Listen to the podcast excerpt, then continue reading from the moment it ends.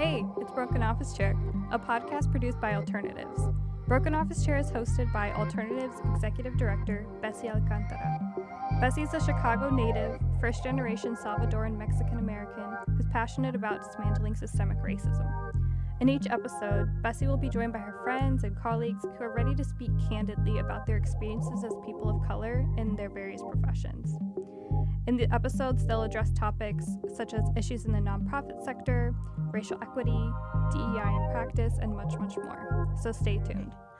Today, I am joined by Dr. Cynthia Treadwell, Executive Director at Social Emotional Learning at CPS. Thanks for joining me. It's great to be here. Thank you for having me and inviting me. Looking forward to our time together today. Cool. So am I. So I know we wanted to talk a little bit about education to get us kicked off. Why don't you tell us a little bit about why you got into the field of education? So you're gonna make me go back to being two or three. um, my, that was only ten years ago, right? So just about ten years ago. Yeah. Um, my aunt talks about when I was a little girl um, in the neighborhood, we would play. Um, but she recalls me often saying that I wanted to be a teacher. I wanted to be a teacher.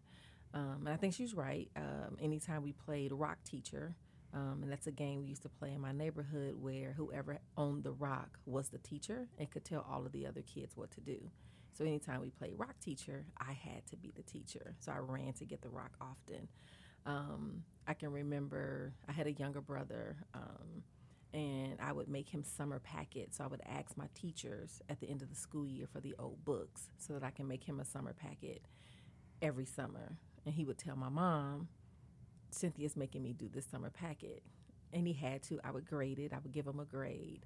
Um, and so, as long as I can remember, I always wanted to be an educator. I never wanted to do anything else. When I went away to school, um, that was what I signed up to do. I immediately declared my major as education um, and never wanted to do anything else. And so, it has been my heart's passion for as long as I can remember to engage in that um, type of capacity. And um, so here I am, 23 years later, in education and loving it and all as most most aspects of it. But um, just being able to see, you know, light bulbs go off for kids and and adults is what brings me joy now. Not playing rock teacher, but definitely still being a teacher in some capacity. So that's kind of how I got into education. So I have to say, I'm a little jealous. I'm always jealous of folks who knew right away what they wanted to do. I graduated college and still didn't know what I wanted to do. Mm. And so it took me a really, really long time. Um, has the teaching go how you expected it to go? When I was a classroom teacher, mm-hmm. um, you know, I that was probably my most favorite job prior to being a principal. Um, it did. I was hired to teach a fifth grade class. Um, at this point in time, they had four different teachers. So this was September to December. Um, so a very rambunctious class. Um, and so I was not scared. I was a young, you know, 20 something year old. You know, I want to give my age away. um, and I heard all of the horror stories about this class. And um, I went in over Christmas break, cleaned up the room, organized it, got it ready for them to return from Christmas break. And my colleagues at the time said within a week's time they were not the same group of kids. And they weren't. Um, to this day, 20 something years later, I still keep in contact with them. Um, they often post about me being their favorite teacher. Um, and again, like I said earlier, just seeing that light bulb go off and doing the unthinkable with kids that people deemed unfit or unable to accomplish. We ended up being the class that year who had the highest growth on the Iowa test. I'm dating myself. We don't do Iowa tests anymore. Um, but we had the highest growth that year, um, and they were a phenomenal class. And so I would like to say that it did go the way I expected. Um, but I, what I've learned over my career is that I learn more from them than I think they actually learn from me, and so they constantly cultivate me to become a better educator. So, yeah. What do you think that you did differently in comparison to other folks that because you said that was the whole you had heard rumors, right? Yeah. And so what do you think that you did differently to approach them? Um, I think I, I took time to build relationships with them. Um, and I didn't allow the narratives that I was told about who they were to dictate how I would treat them. Um, they were little people who needed guidance, support, and structure. Um, and I provided that. So once we got through the, you know, the preliminaries of this is how we do class here, um, we were able to do awesome learning. And they, I had so many bright kids in there that were overshadowed by the narratives. Um, and they went on to do amazing things, you know, post high school, post grad school, all that good stuff. Um, but I think it was the relationships that we were able to cultivate right away. Um, we considered ourselves a family in that classroom, unapologetically.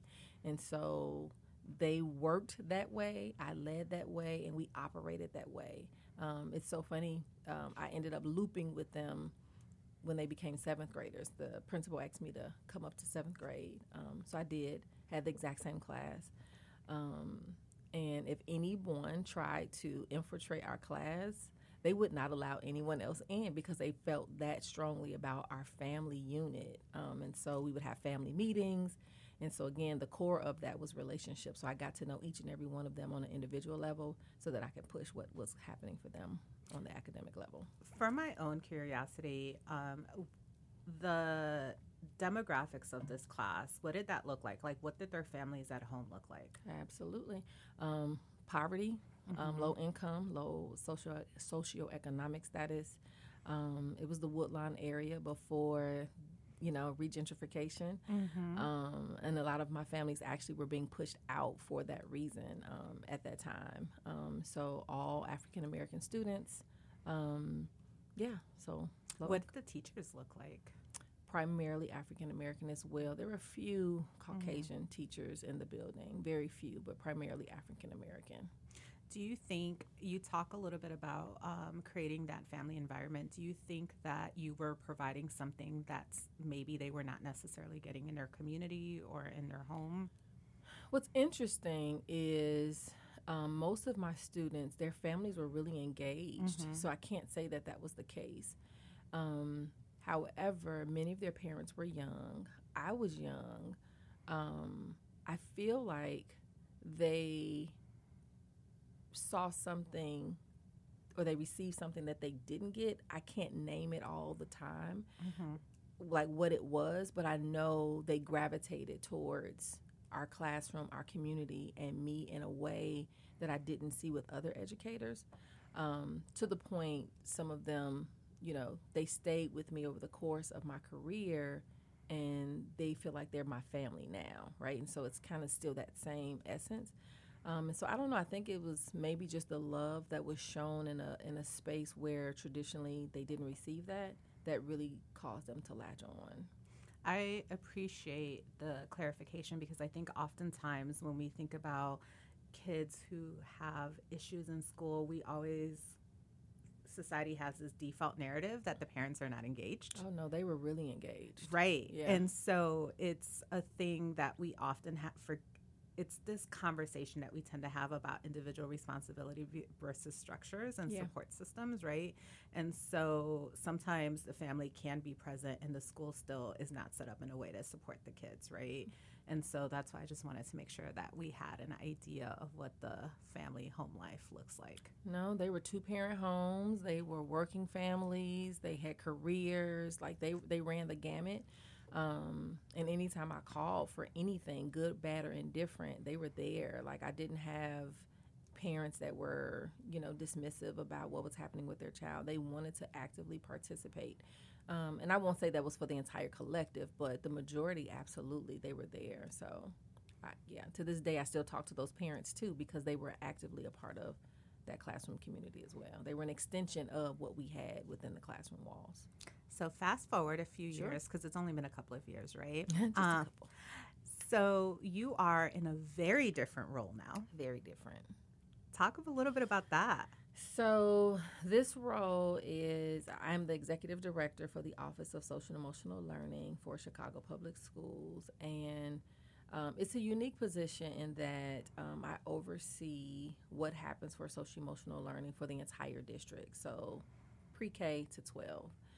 Um, and so I'm excited about the role because my passion and what has transformed every school that I've ever worked in is social emotional learning, right? So, yes, I'm passionate about it, I'm excited, it's great. Um, and it gives me an opportunity to ensure that every school has access to what I deemed important in my school, right, for students and staff. And so, um, yeah, we get to ensure that schools have curriculum, they have access to prof- professional learning, um, they have access to conferences and things of that nature to really enhance their knowledge around social emotional learning. Um, and so it's access and opportunity. Um, and I'm, I'm, I'm elated to uh, be the predecessor to some great, amazing women that led this work before me. But um, yeah, taking a turn, right? Social emotional learning is a can be a combative topic, mm-hmm. but um, the way we see it as it is the plate in which we serve everything else on in the district. And so, if we don't have social and emotional uh, well being first and foremost, um, students really don't learn that way. So, so there is a lot of criticism yeah. of CPS in general. What are some of the challenges that you've encountered in implementing some of the work? Specifically, from a social emotional learning lens, is really mindset, right? Mm-hmm. That's probably the first and the most glaring one is what we believe and perceive social emotional learning is or is not. Um, some liken it liken it to critical race theory. Um, it's racism packaged with a bow. It's a lot of things, right? The truth of the matter is, it is really those 21st century learning skills that everyone needs to know how to do, right? Are you socially aware, right? Can you make responsible responsible decisions?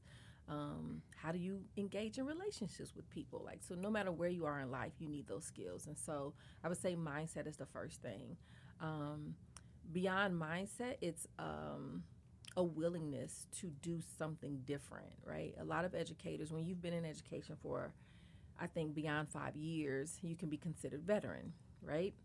Um, and by that you feel like you know exactly what your kids need at this time, and that's it. And teachers can become very um, starchy in their approach to education.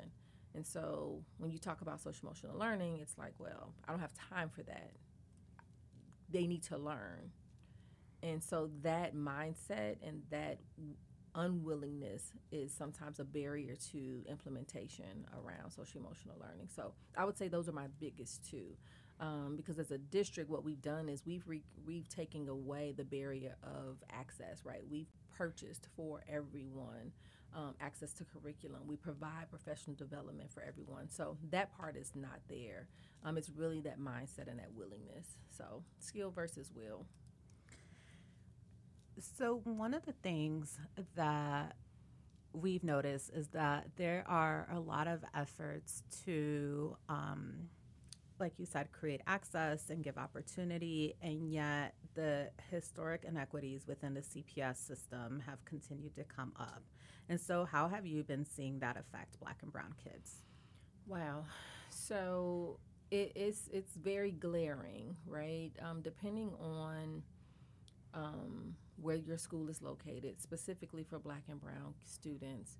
Um, one of the ways that it immediately shows up is the overuse of suspension and expulsion um, for our black and brown kids. And if I'm honest, again, I've been with the district for a number of years, and this has been the topic of discussion for quite some time.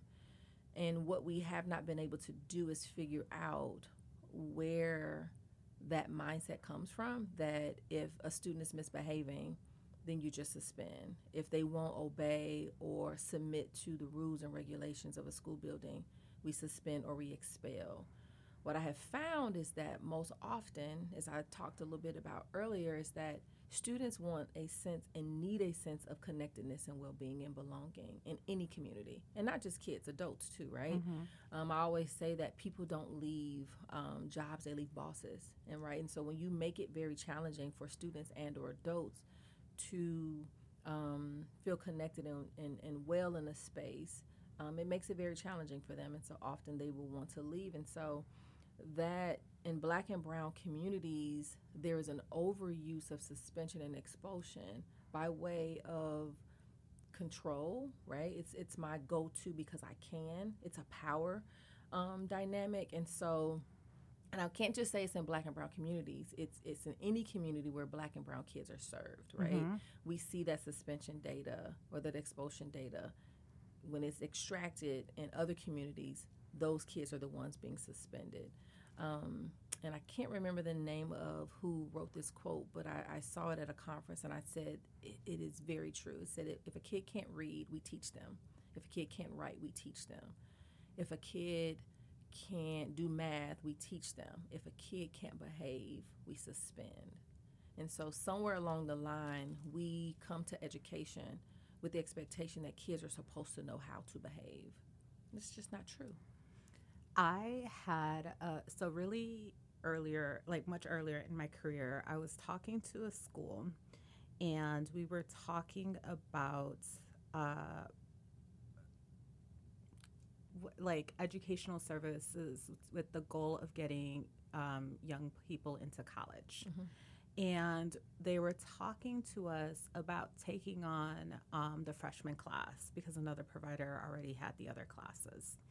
And um, one of the things that they said to us was, you know, some of these kids, a lot of these kids are just not going to go to college. And so, do you have anything else for them? And so, I got kicked under the table by my program director at the mm. time because I, I'm like, how do you decide a 14 year old is just not going to go to college? So, let's just not even address that topic with them. And it always stood out to me how these were administrators in the room how they had already lost hope in a 14 year old. And I started off this conversation by saying I didn't even know what I wanted to do until post college. Um, but you've already made a decision for that child's life at 14. Low expectations, right, is the first thing that comes to mind. And I think it sits in low expectations. Um, and again, it's not a white or black thing, mm-hmm. right? I've talked with educators, um, principal colleagues, with that same mindset around a kid. And so we immediately deem them, you know, they can't go to college, they won't accomplish anything based on a moment in time. Um, and this might sound a little um, crazy. I, rem- I remember having conversations with some of my staff members when I was a principal, and I would say to them, if I treated you that same way when you're late, you don't turn in your lesson plans on time, your your pacing is off, all of those things. If I deemed you unfit to teach, how would you feel? And they will, of course would say, I, I wouldn't like it. And say, how do we do that to kids, right? It's a moment in time. And so how do we express compassion and support where there's a lack or a need, right? You need me to give you grace in this space, right? Because you, all of these things are not done kids need the same thing. For some reason in education, we come to the table with the mindset that kids already have everything. The truth of the matter is, you're an adult and you don't. Right. Right? Like, it's craziest mindset for me. And we know from brain research, their brain isn't even fully developed until they're 25. And so, how do we have an expectation on kids that we don't even have of ourselves? So, saying things like that to my staff, it would challenge them because they knew they couldn't just say, well, Cynthia is, she's done. There's nothing I can do for her. No.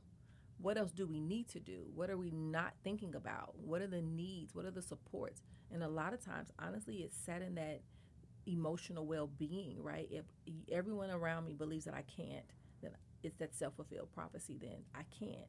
And so, how do we change that narrative for kids? And it really goes again back to that mindset. And believing that every child can. I remember having to write my philosophy of education paper, and my first line is I believe all children can and will be able to learn. And I'm sure if you ask most educators, they have that somewhere in their mm-hmm. philosophy of education. Somewhere along the line, they lost it. And it's probably under the umbrella of a, a not well behaved child or a child who won't succumb to their rules and regulations. Classrooms are not for kids. They they're set up for adults and what adults want and need. And I just think it's not supposed to be that way. They're supposed to be student centered, right? Um, I remember one boss I had at one point took all of the teacher desk out of the classrooms, and teachers came back that year and they were hot. Who took my desk? Well, they because they would set up the room just for them. Um, when they didn't no longer had that, and they had to create a space that was more feasible for students. By the end of the year, they saw like, you know what, I don't need this because this is taking away from kids having access to and being able to do what they need and making it a functional space for them. And so, again, mindset and belief, right? If if I don't say anything else today, like I'll center most of my um, heart's passion and education around mindset and belief. Um, because that's where it hits the wall is my ability to see beyond the problem. How much do you think that mindset and belief has to do with the structure itself? Like we've talked about uh, you know prior to today how um, the teaching model may not necessarily meet all kids but that's our model the demands on test scores, the classroom sizes, the lack of resources, teachers having to come out of their own pocket for supplies and uh, textbooks being out of date, all these other barriers that teachers are encountering. How much do you think it has to do with that, that it's impacting their ability to see that child holistically? I think it plays a role, mm-hmm. but a very small role, right? Um, if I go back to my first classroom, resource we were res- we had a resource deficit for sure. Um, we just did not have the funds to do. So I did spend a lot of my own money. I did, um, you know, tap in other people. Hey, can you buy this for me? All of those things. Um, but that did not stop me from ensuring the academic success of every student in that classroom. Really, it fueled it for me. Um, so I think it's a piece of the puzzle. It's just not the whole puzzle. Um, and from a structural standpoint, a district standpoint, um, over the years, from a budgetary need, the district has really tried to ensure that schools have what they need. Right.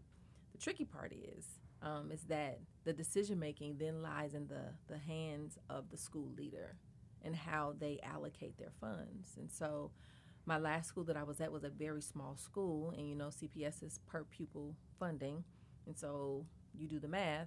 Mm-hmm. I had mm-hmm. low students, I mean, uh, low student enrollment, which means I didn't have a large budget. But um, if you know how to balance a checkbook and you can make two pennies rub together, I was able to make it work. Um, and each year we increased our student enrollment, so we got more funds and we were able to keep adding. But it's really, it sits in the the decision making of that school leader to decide how to spend those funds and to really relieve that pressure for the teacher so that they don't have to worry about some of those pieces. Um, and that was really my heart's passion is if i can remove every barrier for you from curriculum to supplies to basic needs so that you could just teach which was that was my goal. And so i did it. My six years there every year my budget was designed around meeting the needs of students and adults so that it would no longer be a barrier. And so um, it's challenging and no one teaches you how to do that right? They don't sit you down and say this is how you have to do your budget. They leave it up to you as a school leader. And so prioritizing students and student needs as well as the adults who are going to have to support those needs um, will kind of remove that barrier. But again, it's still only a small piece of the puzzle. Now, I will say there's some other structural, bigger things that impact what happened in schools that are just out of everyone's control, right? You're talking about from a governmental standpoint, a bureaucratic standpoint, um, the mayor making decisions, um, things like that that are just out of our control. But if you control what you can, like that one bucket or two buckets that you have, those things are minute in the bigger the bigger scope of the work. I want to go back to your comment about classrooms are not set up for kids, they're set up for teachers. Mm-hmm. Can you say a little bit more about that? Sure. If you've ever visited a classroom, and I'm going to assume that you have, um, you will notice that oftentimes the way the desks are set up, the way um, students are seated, the way in which the teacher designs their classroom. Again, they have free choice in how they design their room. You will notice that most of the space is designed for the teacher use and not the student. um, from flexible seating to the way the chairs are set, the way they position themselves to instruct the students, to bean bags and bookshelves. All of those things are decision points for teachers, and either it's very teacher centric or student centric. Um, and in spaces where student centric, you see it's more student artifacts. You see way more flexible seating. You see chairs and desks and access to materials. Um, I remember visiting some rooms where there were a lack of books on the bookshelf for kids to read, but they were told to do independent reading. How? That's more teacher centered. So, like, I don't, pro- t- in teacher centered spaces, the materials, resources, and tools are not available for students to just easily use. Um, another example, this is probably my favorite, is when the rules or expectations are so rigid that students have to ask teachers to use and do. Um, one of my most provocative decisions, I think, and it's something very small, is students having to ask to go to the bathroom. That's a human right. Mm-hmm. And how do I get to say to you that you can't go now? That's a teacher centered or even school centered decision that hinders um, or really impedes on kids, right? I've, I've seen a number of kids have accidents in schools because the teacher just said, no, you don't have to go. That's awful. Beyond awful, yeah. right? But that's where you, that adult mindset around my ability to control and determine what you do, when you do it, how you do it, based on the structure in my room, um, is more teacher centered. You just unlocked a core memory. Um, I was so I was in public schools for up until the fourth grade, and that's it. But one of my teachers did not allow me to go to the bathroom, and I was actually um, nauseous. So I hmm. threw up on his jacket. I was like, that was one way to get it out the way. I bet he didn't deny somebody else going to the bathroom in the future. Yeah, but it, that's a power thing, right? Like I can tell you when to get a pencil, when to mm-hmm. get a mm-hmm. book, when to do all these things, when to go to the restroom. And you're right, like sometimes kids do, you know, leverage their right in a way um, that says, no, I'm going to go do this. And so when teachers are focused on, or schools are focused on controlling kids and not really supporting their identity and their needs, then you see things like throwing up on a teacher's jacket. it was in the way. I was trying to get around him. I'm sure. I'm sure, but that's a real yeah. thing, right? Um, this is an interesting topic. I mentioned to you that I went to, particularly high school, I went to a private school, and we had more of a Montessori style of teaching, and um, it it was my introduction. High school was my introduction to a more strengths based perspective. One of the things that stood out to me was I had a class where um, we were allowed to turn in our assignments based on our strengths. So you can write a paper, you can sing a song, you can do a video, you can write a poem, whatever. And it was a draw a picture as long as you met the uh, needs of the assignment. I was debating things like euthanasia and abortion at the age of 14, and we were talking about that. We were talking about human rights in different countries and watching videos. I was taken to my first structural racism workshop at 15.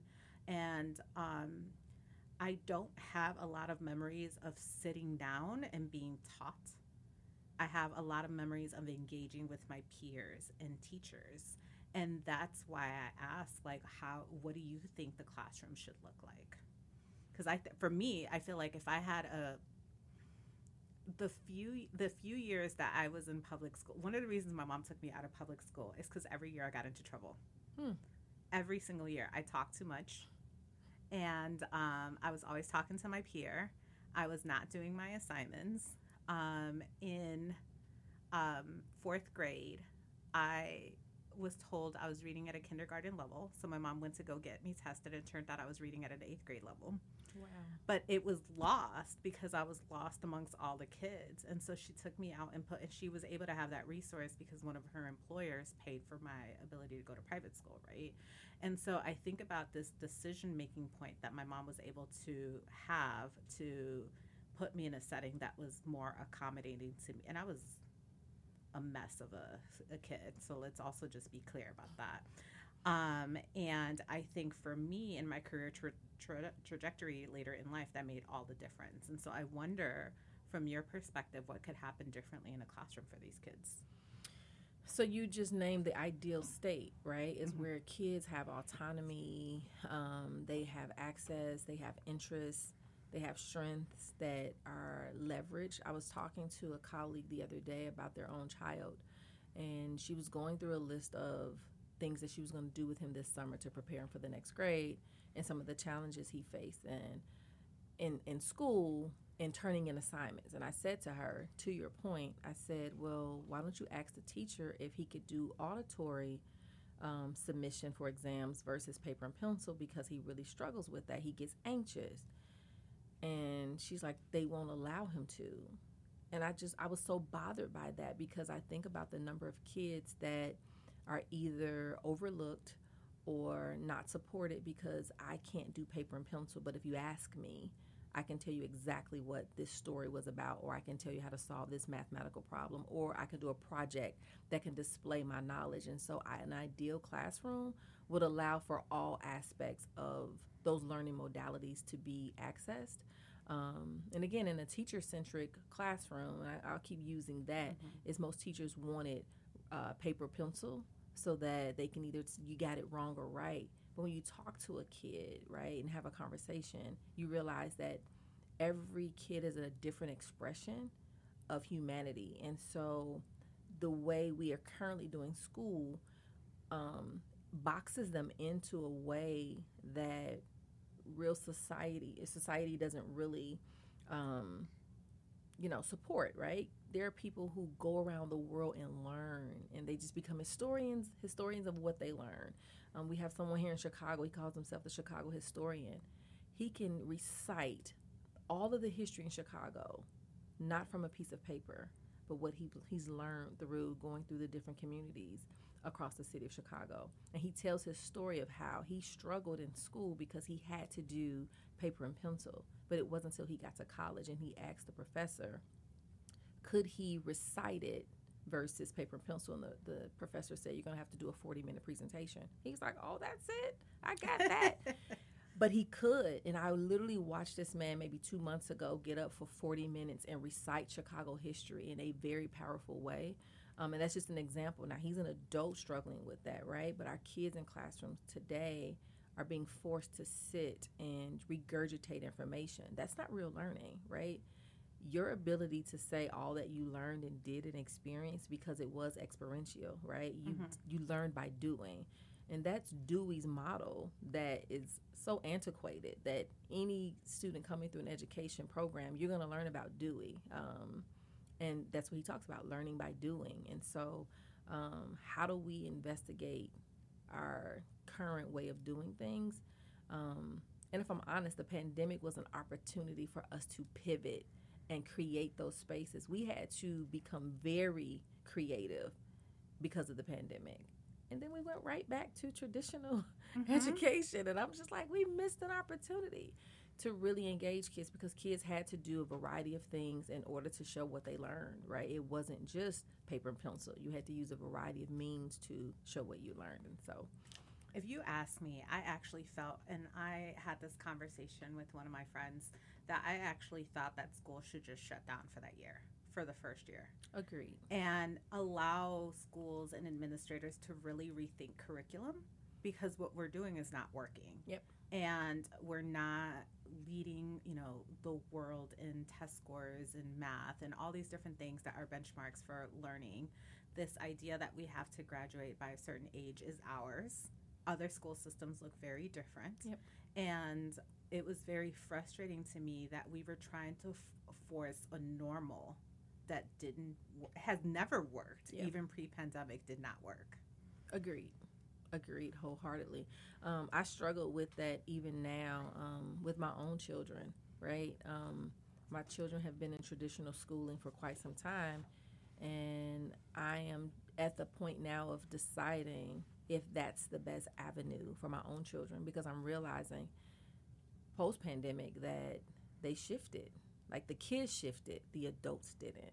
Mm-hmm. The kids shifted. They were ready for something different. They, you know, all of the aspects of how we began to do things. And you're right, we definitely should have shut down the entire first year to rethink it. Um, but we are full fledged ahead with the traditional model. Um, and to your point, we're not going to see what we're looking for from a data standpoint because we're assessing kids in a very antiquated way from a, to say they've learned or did not learn. But I've had some of the most powerful conversations with kids about what they've learned, how they view the world, just through conversation Mm-hmm. or a drawing. You know, they come. They used to come into my office with a drawing. I'm like, hmm, what's that? Right? It's very Mhm. abstract. But their imagination to tell me a story about this one picture, and it's probably sticks and circles, but and it would be, but their imagination would just go places, um, and it was just enlightening. And I think I said earlier, I learned more from my students than they probably learned from me, and that's as a teacher and as a principal, because I was constantly cultivating and thinking about more. Um, ways for that would allow them to express who they are and their uniqueness and in their own individual identity. So, yeah, I think it was a missed opportunity, honestly.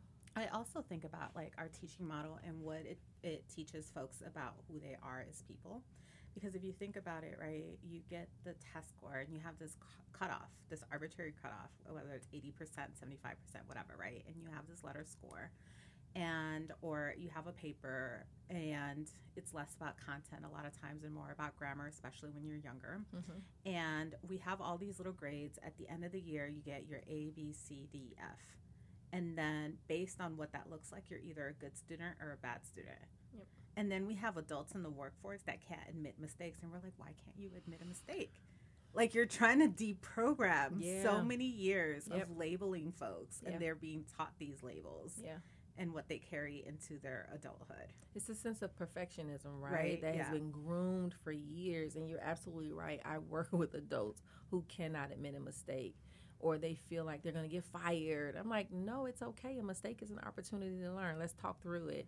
And they're unable to. And age has no barrier to their ability to do that. I've talked with more senior people and much younger and you're absolutely right that letter grade has defined them that sense of perfectionism getting it right has defined them um, and it i think what it does is it, it makes um, I'm, I'm losing the word that i want to to choose but it's a hierarchy in classrooms. And so the kids who get the a's they're often overlooked honestly in classrooms right? The kids who are failing are definitely overlooked. The kids in the middle they get all the attention. And so this hierarchy um, what you begin to see is kids who get a's they start to do bad because they want attention. They want support. They want someone to make sure that they're okay and the kids who are failing they just continue to do what they're doing because no one cares anyway. So that self-fulfilled prophecy kind of you know takes its corner right? Um, but how do we change that narrative for kids and spaces and adults? Because i think you just brought out something else like adults struggle with that too because they've been groomed like that for so long as kids. One of the things that's always interesting for me in working with adults is they'll you'll be like, "Hey, you showed up late to work three times," and they're like, "Well, I'm not a bad person. I really," Yep. and like they jump there. Yep.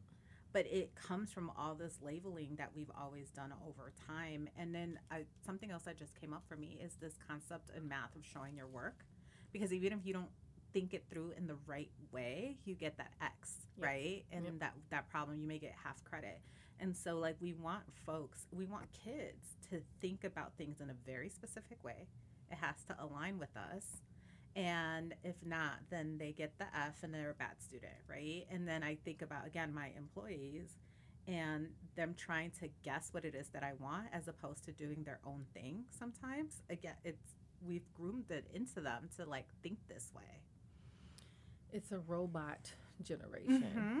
Yeah, like I programmed you. This is how you're gonna do it, and this is the output, right? My input equals your output. Um, and again, um, I don't know. I think for me, it's it's helpful to sit in space. I call it sparring. Um, it makes people uncomfortable to sit in a room, or I call it the think tank, right? In the think tank, we spar. We just come with ideas and we throw them on the table. And they're like, well, what do you want me to do? I don't know. Let's just figure it out together. And that's a scary space for educators, people, adults, young and old, to sit in. It's just let's do some inquiry, right? Mm-hmm. And if, if I go back to your previous question around um, what's the ideal if we can make a classroom, it will be inquiry based, right? Like mm-hmm. just let's discover, right? Yeah, we can have some boundaries and some structures to it, but let's just discover, right? Today, what do we want to talk about? Or we're planning this unit. What do we want the unit to be on? Or we're planning this project for the, the district. What do we think they need, right? Let's just let's do some investigation around it. It's a scary space because it's not predictable. Mm-hmm. When it's not predictable, it's not going to work. It's not true. Sometimes you, I get some of my best answers from sitting in a room of other like-minded and non-like-minded mm-hmm. people because I also like people to push my process because mm-hmm. I think I'm smart and intelligent. I, I can reason pretty well. But when I have someone say, "Well, what did you think about this?" I'm like, "You know what? I didn't think about that." Right? Mm-hmm. That investigation allows for curiosity to um, come to the forefront, and you get your best. I think you get your best then when curiosity is at play. And I think teaching that to folks at a really young age is really important because it doesn't mean that you're being challenged as a person.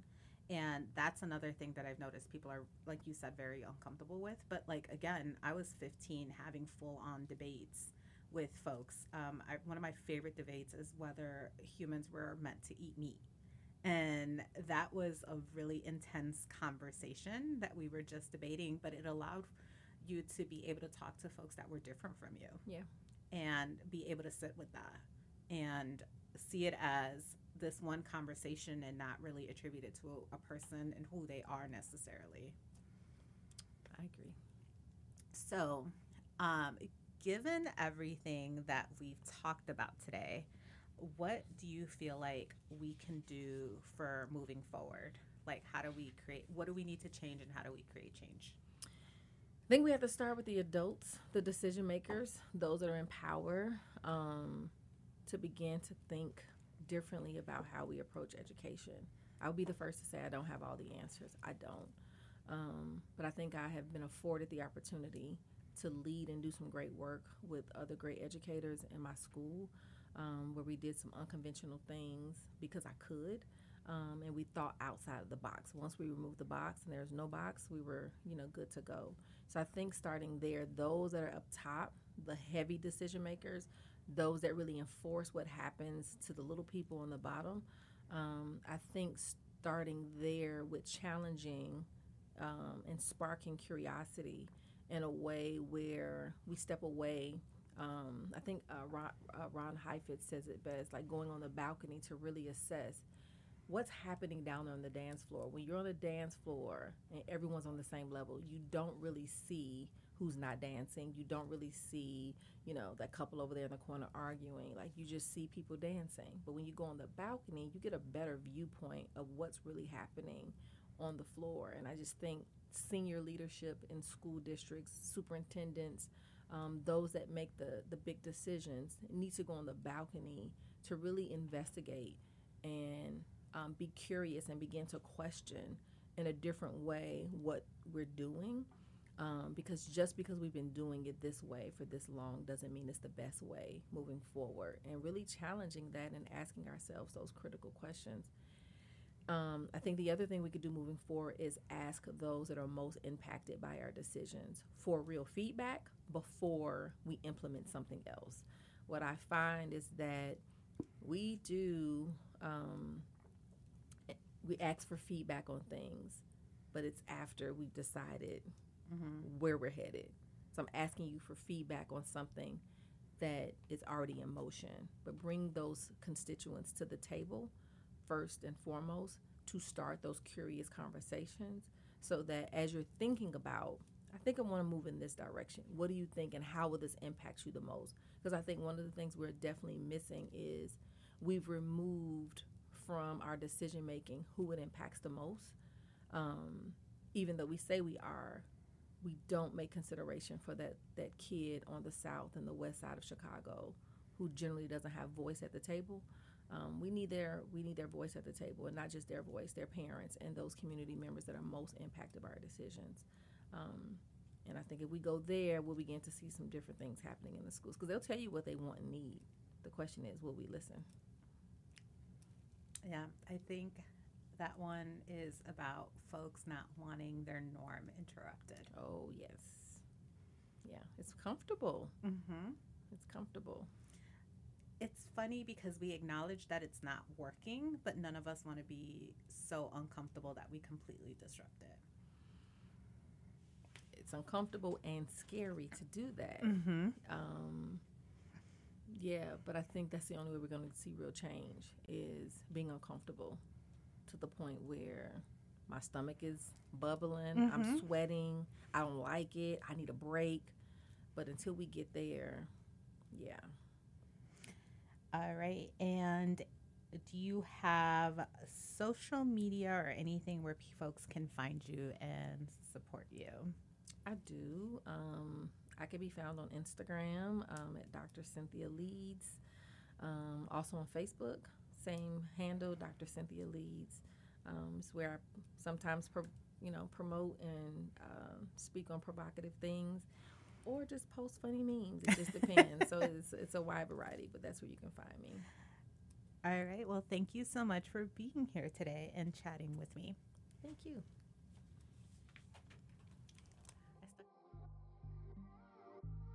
If you're enjoying this episode, we have a few upcoming events that will be perfect for you. Join Alternatives and Broken Office Chair on October 5th at Chicago United for Equity for our second Cocktails and Complicity event. Guest speakers Ayoka Samuels and Leslie Honore from Broken Office Chair Season 1 will join Bessie in discussing the complex dynamics that perpetuate inequality in the nonprofit sector such as being a woman of color in nonprofit leadership, the nonprofit industrial complex, the intersection of capitalism and philanthropy, and much more. Come enjoy a cocktail, network with nonprofit friends, and engage in these much needed conversations. The link to RSVP will be in the show's notes. Have you been personally impacted by a toxic nonprofit? Do you have a nonprofit horror story you're dying to share? Then join us for Nightmare Before Christmas, an in person open mic night where nonprofit friends can gather and share horror stories about navigating the nonprofit industrial complex. Come prepared with your favorite story, poem, or song about the terrors of funder site visits, annual appeals, audits, and more. We invite you to share a drink with colleagues and revel in the joys of nonprofit life. The link to RSVP will also be in the show's notes. With everything going on at Alternatives or to donate, you can visit us at our website, alternativesyouth.org. You can also follow us at Alternatives Inc. on Instagram or at Alternatives Youth on Facebook. If you want to keep up with Bessie, you can follow her on Instagram and TikTok at Bessie underscore Alcantara. Broken Office Chair is hosted by Alternatives Executive Director Bessie Alcantara. It's produced, researched, and edited by Catherine Best and Deanna Phillips. Thanks for listening.